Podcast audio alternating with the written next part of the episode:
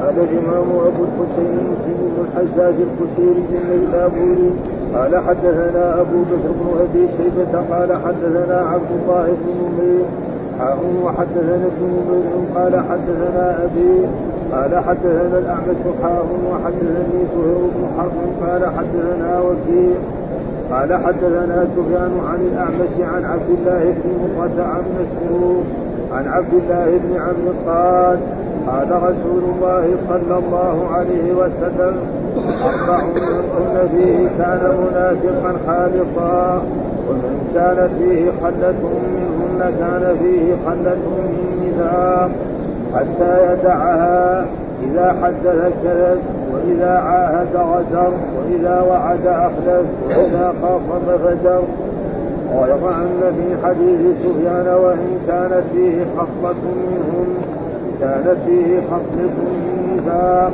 قال حدثنا يحيى بن أيوب وقتيبة بن سعيد وله يحيى. قال حدثنا إسماعيل بن جعفر. قال أخبرني أبو سهيل نافع بن مالك بن أبي عامر عن أبيه عن أبي هريرة أن رسول الله صلى الله عليه وسلم قال آية المنافق هلا إذا حدث كذب وإذا وعد أخلف وإذا اؤتمن خان قال حدثنا أبو بكر بن إسحاق قال أخبرنا ابن أبي مريم قال أخبرنا محمد بن جعفر قال أخبرني العلاء بن عبد الرحمن بن يعقوب مولى الحرقة عن أبيه عن أبي هريرة قال قال رسول الله صلى الله عليه وسلم من علامات المنافق ثلاثة إذا حدث كذب وإذا وعد أخلف وإذا اؤتمن خان قال حدثنا عقبة بن مكرم بن مكرم العمي قال حدثنا يحيى بن محمد بن قيس أبو سكير قال سمعت العلاء بن عبد الرحمن يحدث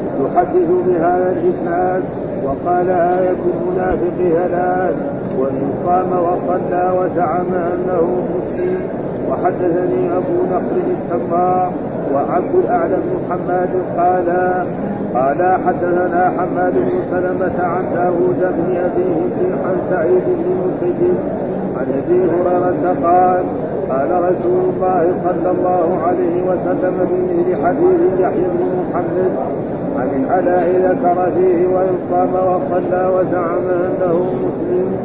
قال حدثنا أبو بكر بن أبي شيبة قال حدثنا محمد بن مسلم وعبد الله بن مغير قال حدثنا عبيد الله بن عمر عن نافع عن ابن عمر عن ابن عمر أن النبي عن ابن عمر أن النبي صلى الله عليه وسلم قال إذا كسر الرجل أخاه فقد باء بها أحدهما.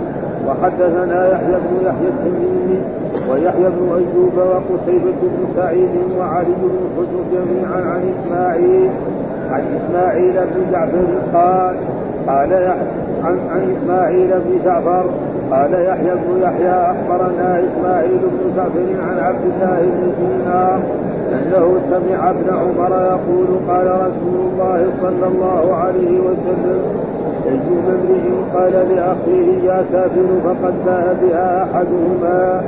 ان كان كما قال وإذا رجعت عليه. وحدثنا زهير بن حرب قال حدثنا عبد الصمد بن عبد الوارث قال حدثنا أبي قال حدثنا حسين بن علي عن ابن بريدة عن يحيى بن يعمر أن أبا الأسود حدثه عن أبي يمين أنه سمع رسول الله صلى الله عليه وسلم يقول ليس بالرجل ادعى لغير أبيه وهو يعلمه إلا كفر. ومن ادعى ما ليس له فليس منا. ومن ادعى ما ليس له فليس منا وليتبوأ مقعده من النار. ومن دعا رجلا بالكفر أو قال عدو الله وليس كذلك إلا حار عليه. وحدثني هارون بن سعيد بن عيد قال حدثني ابن وهب قال أخبرني عمرو عن سفر بن ربيعة عن حراث بن مالك أنه سمع أبا هريرة يقول أن رسول الله صلى الله عليه وسلم قال لا تغضوا عن آبائكم فمن رغب عن ابيه فهو كفر وحدثني عمرو بن ناقد قال حدثنا حسين بن بشير قال أخبرنا خالد عن أبي عثمان قال لما ادعي زياد لقيت أبا أبا بكرة فقلت له ما هذا الذي فقلت له ما هذا الذي صنعتم إني سمعت سعد بن أبي وقاص يقول سمعه عناية من رسول الله صلى الله عليه وسلم يقول من ادعى هذا في الإسلام غير أبيه يعلم أنه غير أبيه فالجنة عليه حرام. وقال أبو بكرة وأنا سمعته من رسول الله صلى الله عليه وسلم؟ قال حدثنا أبو بكر بن أبي شيبة قال حدثنا زكريا بن أبي فائدة وأبو معاوية عن عاصم عن أبي عثمان عن سعد وأبي بكرة كلاهما يقول سمعته عناية ووعاه قلبي محمدا صلى الله عليه وسلم يقول من ادعى إلى غير أبيه وهو يعلم أنه غير أبيه فالجنه عليه حرام. أعوذ بالله من الشيطان الرجيم. بسم الله الرحمن الرحيم. الحمد لله رب العالمين والصلاة والسلام على سيدنا ونبينا محمد وعلى آله وصحبه وسلم أجمعين. قال الإمام الحافظ أبو الحسين مسلم بن الحجاج القشيري النسابوري رحمه الله تعالى. ونفعنا بعلومه إن شاء الله. آمين. يقول في هذه الترجمة باب بيان خصال المنافق. باب بيان المنافق له خصال والمؤمن له خصال.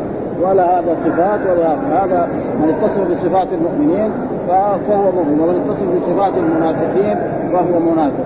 بل آه وصفات المؤمنين ذكرت لنا ذكر لنا في الحديث يعني الإيمان بضع وسبعون شعبة أعلاها قول لا إله إلا الله وأدناها اماته الاذى عن الطريق. وكذلك ليس البر أن تولوا وجوهكم قبل المشرق والمغرب ولكن البر البر إلى آخر الآيات. والنفاق كذلك القرآن وصف كثير القرآن. إذا جاءك سورة في موجودة وسور كثيرة فيها النفاق. بس بقي إيه؟ النفاق صح الأقوال أن النفاق على نوعين. نفاق اعتقادي هذا كفر أشد من الكافر واشد من المشرك. ها؟ نفاق اعتقادي. يعتقد أن الدين هذا باطل أو أن الرسول كذاب أو أن الله سينصر الكافرين على المسلمين أو غير ذلك فهذا ردة ونفاق وما فيها لكن هنا الظاهر هذا النفاق نفاق عملي. ها؟ نفاق عملي. يعني مثلا المسلم قد يكذب وقد يعد ويخلف وهذا كافر. الجواب ليس كافر فاذا النفاق على نوعين. نفاق اعتقادي هذا يجعل الإنسان كافرا مرتدا خارجا من المله ويكون أشد من الكافر ويكون في الدرك الأسفل من النار. ونفاق عملي وهو معصية. كبيرة من كبائر الذنوب. إذا مات وهو مصر على ذلك وهو تحت مشيئة الرب إن شاء عذبه الله وان شاء غفر له أو شفع به نبينا محمد صلى الله عليه وسلم أو غيره من الأنبياء والرسل. هذا مع فباب باب بيان خصال المنافق. والمراد بالمنافق الذي يذكر في هذه الأحاديث النفاق العملي. وقد فسر الإمام النووي بتفاسير كثيرة ونحن نقرأ جزءا منها عشان يعني نستفيد من هذه البحث اللي بحثوا والشرح الذي شرحوا به فأول حديث يقول حدثنا أبو بكر بن أبي شيبة حدثنا عبد الله بن نمير وحدثنا ابن نمير حول الإسناد وقال حدثنا ابن نمير وحدثني أبي حدثنا الأعمش حاء وحدثني زهير بن حرب وحدثنا وكيع حدثنا سفيان عن الأعمش عن عبد الله بن مرة عن مسروق عن عبد الله بن عمرو. قال قال رسول الله صلى الله عليه وسلم أربع يعني أربع خصال أربع خصال أصلا فلما حذف المضاف رجع التنوين. أربع خصال من كن فيه. كان منافقا خالصا. كان منافقا إيه؟ خالصا يعني كان منافقا نفاقا عمليا. ها؟ آه عمليا. ومن كانت فيه خلة يعني واحدة خصلة منه منه كانت فيه خلة من من النفاق. فهذا تقريبا هو أصح الأقوال أن هذا النفاق هو النفاق العملي. طيب إيش هذه؟ قال حتى يدعها حتى يدع ها؟ إذا حدث كذا. يحدث الناس بالكذب ها فهذا فيه خصله وإذا عاهد غدر. عاهد أنه لا يفعل الشيء أو أنه يعني أمن إنسان وغدر به بعد ما أمنه ها قتله. وإذا وعد أخلف. وعد أن يعطيه نعم أو يجيره وأخلف. وإذا خاصم فجر تعدى. فهذه الخصال.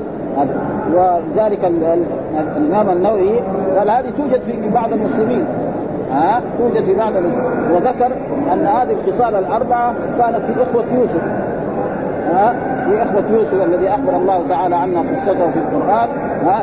يقال يوسف وأخوه أحب إلى فينا منا ونحن نشكر من ابانا لفي ضلال مبين اقتلوا يوسف وابراهيم وعبد يقول لكم يعني كل الخسارة الأربعة حطوا فيها. راحوا قالوا قالوا جو كذبوا على من إنه اكله الذئب هم اكلوا في اليوم ها؟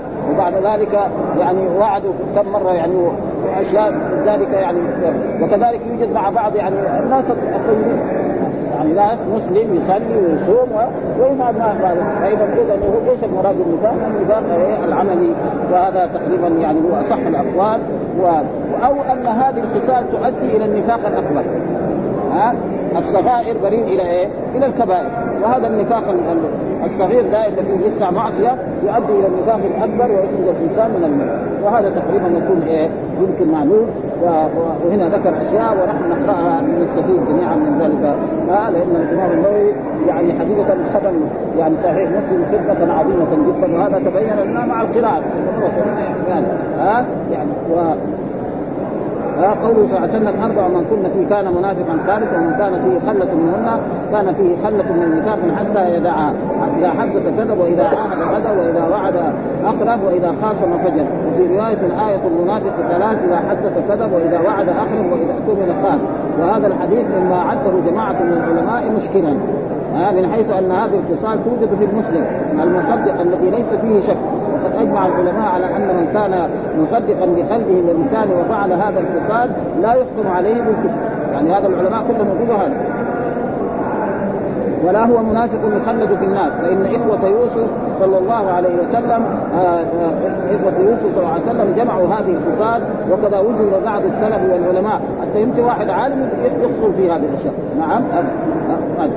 وهذا الحديث ليس فيه بحمد الله تعالى إشكال ولكن اختلف العلماء في معناه.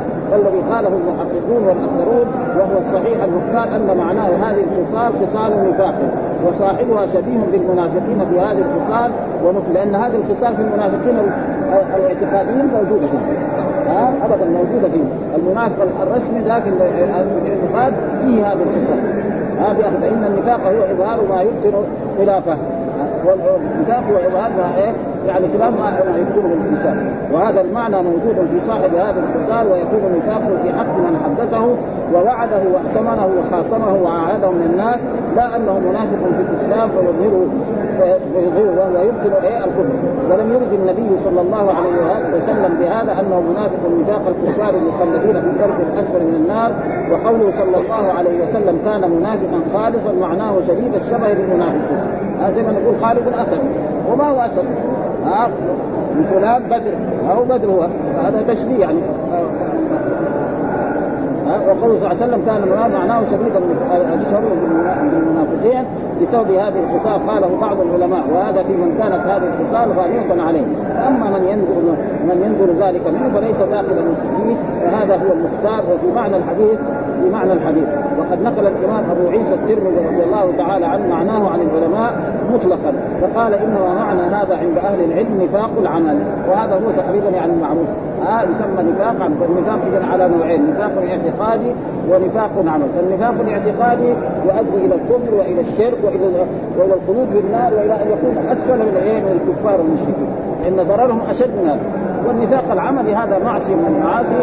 إذا مات وهو مصر على ذلك وهو تحت مشيئة الرب ربنا إن شاء عذبه وإن شاء غفر له أو شفع به نبينا محمد صلى الله عليه وسلم أو غيره من الشفعاء. وقال المراد به المنافقون الذين وقال بعض المراد المنافقون الذين كانوا في زمن النبي صلى الله عليه وسلم تحدثوا بأيمانهم وكذبوا واؤتمنوا على دينهم فخانوا ووعدوا في أمر الدين وعدوا في أمر الدين ونصره فأخلفوا وفجروا في خصومات وهذا قول سعيد بن جبير وعطاء. وعلى كل حال هذا تفسير لكنه بعيد ها؟ وهو مروي عن ابن عباس وابن عمر رضي الله تعالى عنه ورواه أيضا عن النبي صلى الله عليه وسلم قال القاضي عياض رحمه الله تعالى وإليه مال كثير من أئمتنا وحكى الخطابي رحمه الله تعالى قولا اخر معناه التحذير للمسلم أن يعتاد هذه الخصال وهذا بين ها؟ التي خاض عليه أن تفضل به إلى حقيقة النفاق. وحكى الخطابي رحمه الله تعالى أيضا عن باب أن الحديث ورد في رجل بعينه. الحديث هذا ومعلوم أن في عهد رسول لو طبقنا هذه الأحاديث مثلا هذا الحديث على أبي بن آه، أبي بن سلول تمام. تنطبق عليه فيكون الرسول يعني أراد به و... و... ودائما الرسول إذا قال على إنسان ف... ف... يعني ليس بخصوص السبب بالعموم كل من يتصف بهذه الصفات يتصف بها. يعني وكان إيه؟ النبي صلى الله عليه وسلم لا يواجههم بصريح القول. ما يقول مثلا عبد الله بن أبي بن سلول منافق. أو فلان ها؟ منافق وإنما كان يشير إشارة كقول ما بال أقوام يفعلون كذا وكذا. ها لما جاء ناس إلى بيت رسول الله وسألوا عن صلاة الرسول وعن حركاته في العبادة فقال أحدهم يعني أما أنا فإني أصلي الليل كله وآخر قال أني لا أتزوج النساء وآخر قال أنا لا اكل لعن فرقى الرسول المنبر وقال يعني من رغب عن سنتي فليس أما قول صلى الله عليه وسلم في الرواية الأولى أربع من كن فيه كان منافقا وفي الرواية الأخرى آية المنافق ثلاث فلا منافاة بينهما فإن الشيء الواحد قد تكون له قد تكون له علامات كل واحدة منهن تحصل بها صفته. ثم قد تكون تلك العلامة شيئا واحدا وقد تكون أشياء والله أعلم. وقوله صلى الله عليه وسلم وإذا عاهد غدر وهو داخل في قوله إذا أثمن خان وقوله صلى الله عليه وسلم وإن خاصم فجر مال عن الحق يعني تعدى على الإنسان إذا في حكومة في دعوة ويكون يتعدى بغير حق. وقال وقال الباطل والكذب وقال أهل اللغة وأخذ الفجور الميل عن القصد وقوله صلى الله عليه وسلم آية المنافق أي علامته ودلالته وقوله صلى الله عليه وسلم خلة وخصلة هو بفتح الخاء فيهما. وأحدهما بمعنى الاخرى سواء خل أو خصم بمعنى. وأما أسانيده ففيها العلاء بن عبد الرحمن مولى آه الحرقة الحرقة بضم الحاء المهملة وفتح الراء والكاف وهو بطن من جهينة وفيه عقبة بن مكرم العمي. أما مكرم أما مكرم فبضم الميم وإسكان الكاف وفتح الراء. وأما العمي فبفتح العين وتشديد الميم, الميم المكسورة منسوب إلى إلى بني العم. بطن من تميم وفيه يحيى بن محمد بن قيس أبو ذكير بضم الزاء وفتح الكاف وإسكان الياء بعدها راء وقال أبو الفضل الفلكي الحافظ أبو ذكير لقب وكنيته أبو محمد وفيه أبو نصر التنمار وهو بالصاد المهمل واسمه عبد الملك بن عبد العزيز بن الحرب أو الحارث وهو ابن أخي بشر بن الحارث الحافي الزاهد رضي الله عنهما وقال محمد بن سعد هو من أبناء خراسان ومن أهل نسا. يعني إيه؟ الذي إيه؟ بلدة إيه؟ الإمام النسائي أبي عبد الرحمن. نزل بغداد واتجر بها في التمر وغيره وكان فاضلا خيرا ورعا والله أعلم بالصواب. والأحاديث هي تقريبا هي كلها ونقرأها برضه فاذا هو تقريبا. إما أن هذه الخصال تؤدي إلى النفاق الأصلي ويكون منافق وإما أن النفاق هنا نفاق إيه؟ عملي وهذا نفاق فقد النفاق العملي هذه معصية من المعاصي. وهذا ويكفي ذلك أن إخوة يوسف يعني كانوا في هذه الخصال وقد يوجد في شخص من الطلبة أو من العلماء فيها أو من الأمراء والحكام. حكام والامراء يفعلوا هذه الأشياء. يعد ولا ويخرج ليس معناه إنهم كفار وليس أنهم على أنهم منافقون. ثم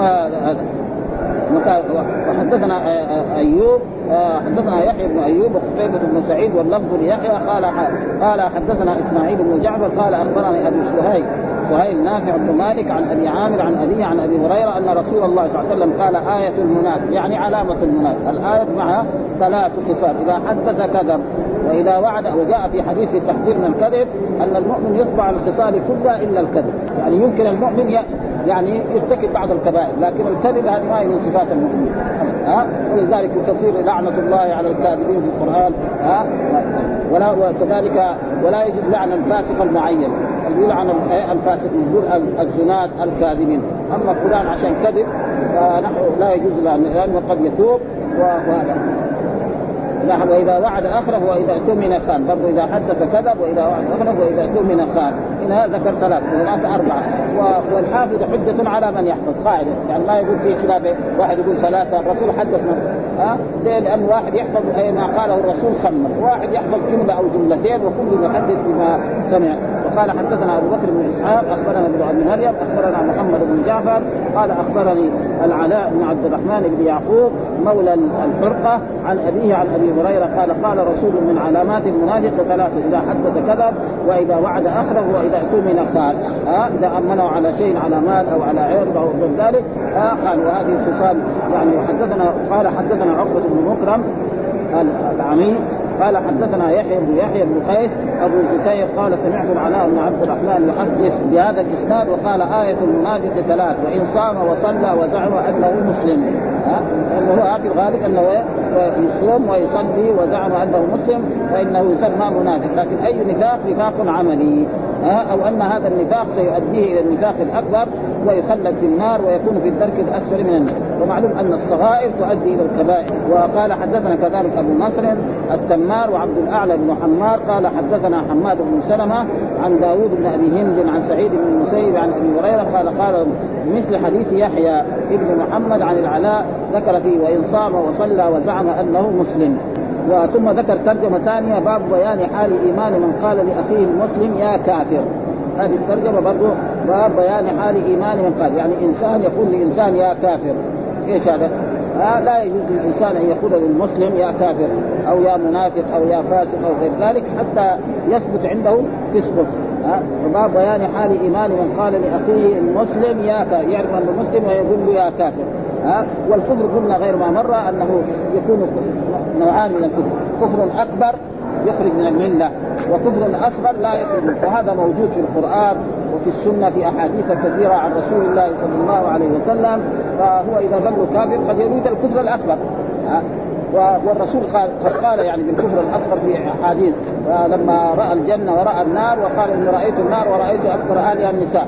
فقال لماذا؟ قال إن كنا تكفرن العشير لو أحسنت إلى إحداهن الدهر كله ثم رات منك شيئا قالت ما رأيت خيرا منك قط.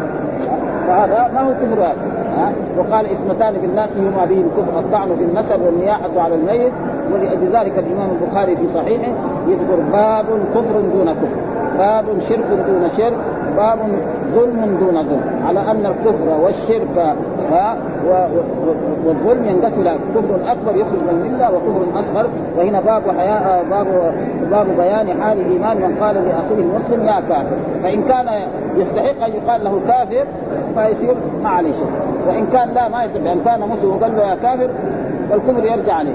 يعني الذنب هذا يرجع اليه ها فإذا فيه إيه تحذير من رسول الله صلى الله عليه وسلم أن الإنسان المسلم يقول إيه لمسلم يا كافر أو يا فاسق أو يا ظالم أو غير ذلك حتى يثبت انه عنده يعني هذه الخصال ولا يجوز والإنسان يجب عليه أن يحسن الظن بإخوانه المسلمين.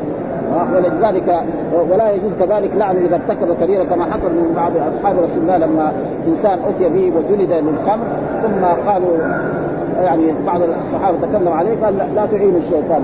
ها فقلت له هدايه إلى غير ذلك. فقال هذا قال حدثنا الحديث قال حدثنا أبو بكر بن أبي شيبة حدثنا محمد بن بشر وعبد الله بن نمير قال حدثنا عبد الله عبيد الله بن عمر عن نافع عن ابن عمر أن النبي صلى الله عليه وسلم قال إذا إذا كفر الرجل أخاه فقد باء بها أحدهما. وهذا المثل. إذا كفر الرجل أخاه بأن قال له يا كافر. ها فقد باء بها أحدهما. فإن كان يستحق الكفر فقد باء بها وإذا ما يستحق ترجع عليه. ها؟ لا يقول إيه الإنسان. فإذا كان هو نعم صحيح كافر كفر أكبر وقال له يا كافر ها وهو يستحق هذا فيصير عليه. وهذا ما عليه. لأن كان عنده دليل على ذلك. هذه ان راى فعل شيء عن الجنة فإذا كان فقد باء بها أحدهما. فإن كان الأول ذاك قال له يا كافر يستحقها فقد حسب واذا ما كان يستحقها يصير ترجع عليه.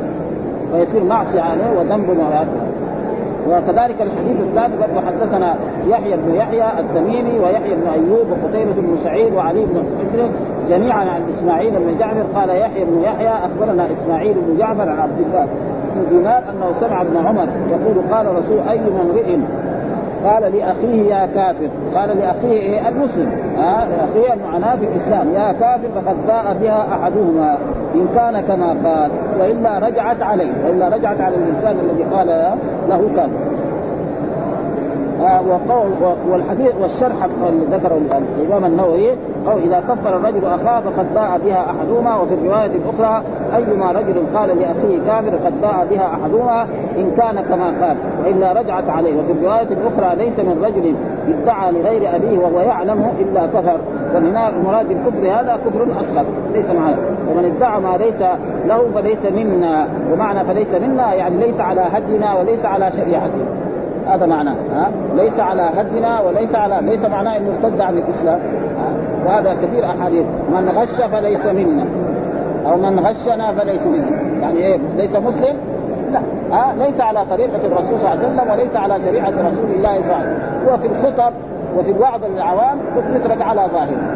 مثلا خطيب في الجمعة يخطب يمنع يحذر المسلمين من الغش. يقول جيب الحديث. إن فعل كذا إيش الدليل؟ قال من غش فليس أو من غشنا فليس. ويخلي لا يفهم هذاك إيه؟ أن الغش إيه؟ خلاص يترك ولكن بالنسبة لذلك طلبه العلم لازم من غشنا أو من غش فليس منا. معناه من غش فليس على طريقتنا وليس على هدي رسول الله صلى الله عليه وسلم. إنما على هدي اي هذا معناه وليتبوأ مقعده من النار. يعني إيه؟ يعني فليكن له إيه؟ مقعد. يعني يستحق أن يكون إيه؟ في في النار. هذا وليتبوأ مقعده. كما جاء في الأحاديث إن الكذب آه، آه، الكذب عليه ليس كالكذب على أحد. من كذب علي متعمدا فليتبوأ مقعده. فإن كذب على رسول الله صلى الله عليه وسلم من أعظم الكبائر. ها؟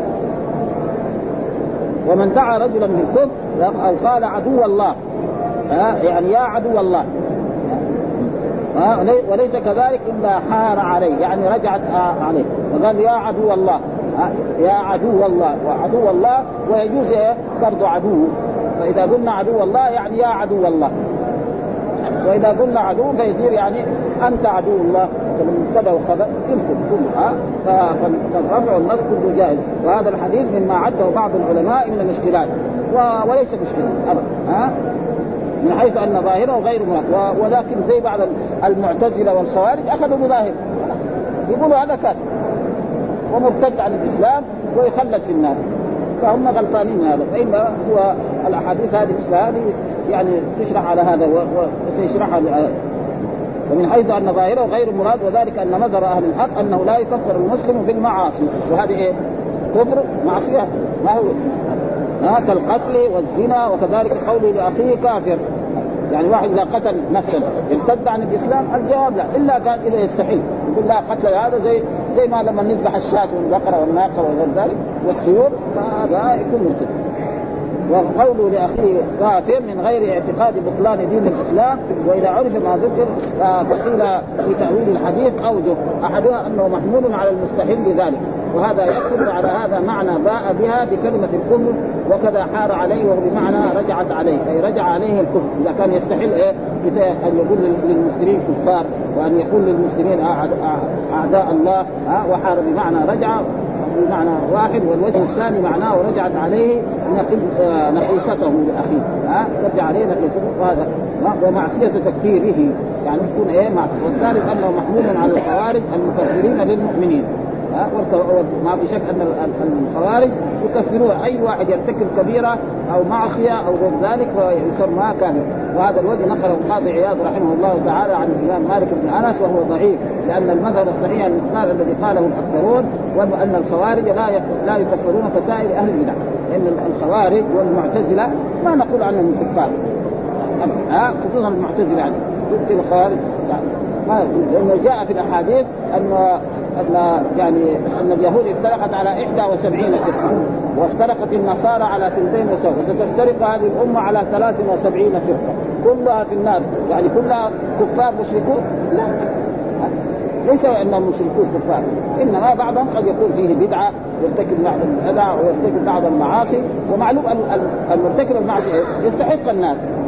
لكن لا يلزم انه يدخل النار. وهذا هو الصحيح. لكن في ناس قد يفسروا هذا. يعني لأنه إذا كان يعني 72 في النار مخلدين ما بقي شيء.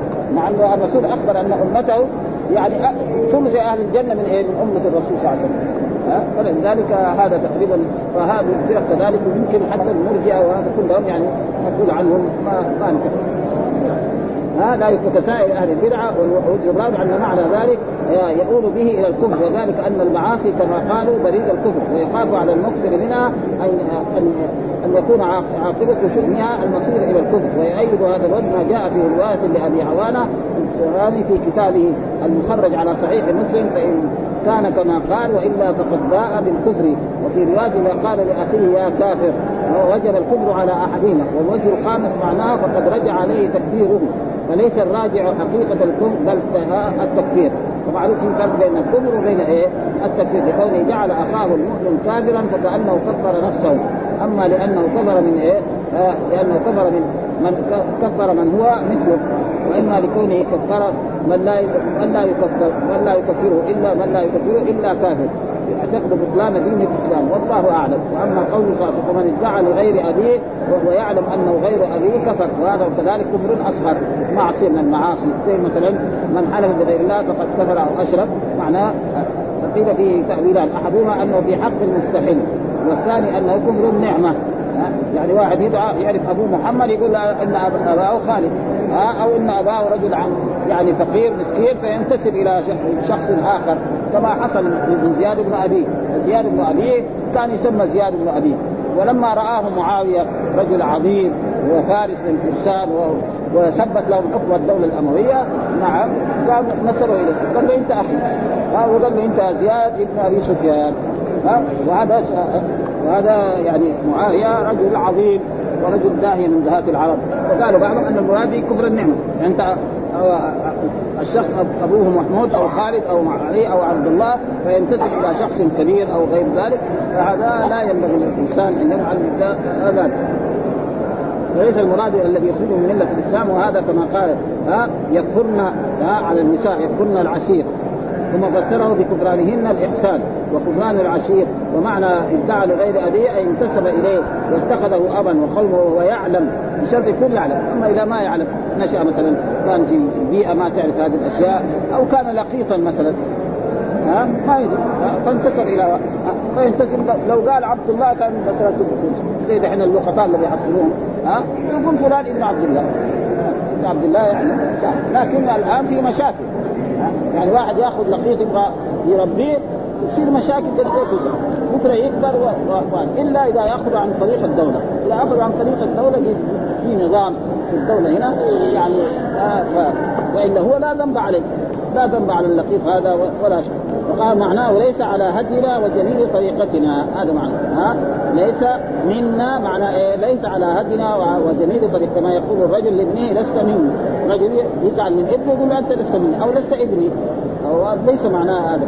وقال صلى الله عليه وسلم فليتبوأ مقعده وقد قدمنا في أول بيان أن معناه فلينزل فلينزل منزلة منها. ها يعني يستحق النار إيش معناه؟ إنه يستحق النار بس هذا معناه ولا يلزم من ذلك أن يدخل النار قد يعفو الله عنه ويغفر له ويتوب عليه بهذا وأنه دعا وأنه دعاء أو خبر بلفظ الأمر. ها؟ فليتبوى مقعده من النار. هذا إيه؟ يعني دعاء يعني أمر. ها؟ ها؟ فليتبوى مقعده من النار يعني هو من صيغ الأمر. صيغ الأمر لأنه صيغ الأمر أربعة. ها فعل أمر اكتب لتكتب صح اسم الفعل الأمر مصدر كتابة أو قراءة هذا معنى. وهنا دحين فليتبوأ هذه. يعني فعل مضارع دخل عليه. ها فليتبوأ هذا يعني دعاء. ها دعاء رسول أو يعني أمر بمعنى الخبر. يعني إيه؟ يتبوأ. وهذا موجود كثير في القرآن. مثلا أدلكم على تجارة تنجيكم من عذاب أليم تؤمنون بالله ورسوله. جملة خبرية بمعنى إيه؟ بمعنى الطلب. ها؟ يعني آمنوا بالله. كذلك زي ما دحين في عصرنا هذا يقول الصلاة على الميت. جملة خبرية هي. لكن المراد إيه؟ صلوا. صلوا. على الميت. يعني اللي كان يقول له إيه؟ يقول صلوا على الميت. صلوا على أخيكم. هذا معناه. أو فليتخذ منزلا بها وانه دعاء أو خبر لفظ وهو أظهر القول وهو خبر بلفظ ها؟ يتبوأ مقعده من النار أو يستحق النار. كذا يعني بنفسره بهذا.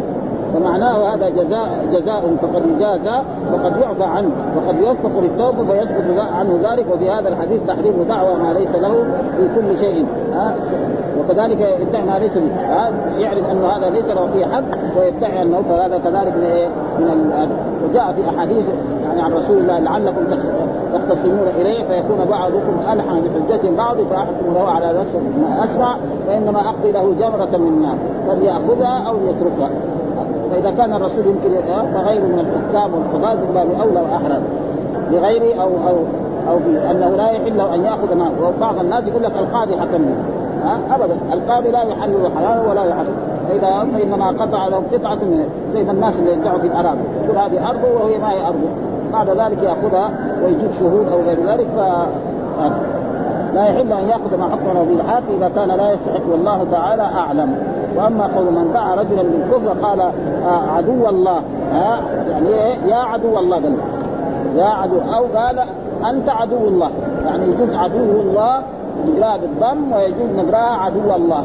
كل جائز. فإذا قلنا عدو الله فمعناه يا عدو الله. ها منادى مضاف. والمنادى المضاف يكون منصوب. يا عبد الله مثل يا طالعا جبلا وغير ذلك أو عدو الله أنت عدو الله مبتدأ وخبر. عدو الله هذا خبر والمبتدأ محذوف وهذا موجود كثير وكذلك آه، وليس كذلك إلا حار عليه فهو هذا الاستثناء. قيل أنه واقع على المعنى وتقليد ما يدعوه أحد إلا حار عليه. ها عليه. ويحتمل أن يكون معطوفا على الأول وقوله ليس من رجل فيكون الاستثناء جاريا على على اللفظ وضبطناه عدو الله على وجهين الرفع والنصب. يعني يجوز الرفع والنصب. والنصب أرجح على النداء. أي يا عدو الله والرفع على أنه خبر مبتدأ أي هو عدو الله أو كما تقدم في الروايه الاخرى وقال لأخيه كافر فإنا ضبطناه كافر بالرفع والتنوين على أنه خبر مبتدأ محذوف والله تعالى. وأما الأسانيد أسانيد الباب ففيه ابن بريده عن يحيى بن يعمر عن ابي الاسود عن أبي ذر فأما ابن بريده فهو عبد الله بن بريده ابن المحصب الأسلم وليس هو سليمان بن بريده أخاه. وهو هو وأخوه سليمان ثقتان سيدان تابعان جليلان. ولد في دفن واحد في عهد عمر بن الخطاب رضي الله تعالى عنه. وأما يعمر فبفتح الياء يعمر ها وفتح الميم وضمها وقد تقدم ذكر ابن بريدة ويحيى بن يعمر في أول إسناد في كتاب الإيمان وأما أبو الأسود وهو الدؤلي واسمه ظالم بن عمرو. وهذا الذي إيه؟ يقول يعني يعني أسس قواعد النحو. بعد ما يعني علي بن أبي طالب أمره أن يؤسس. ولذلك يقول إيه؟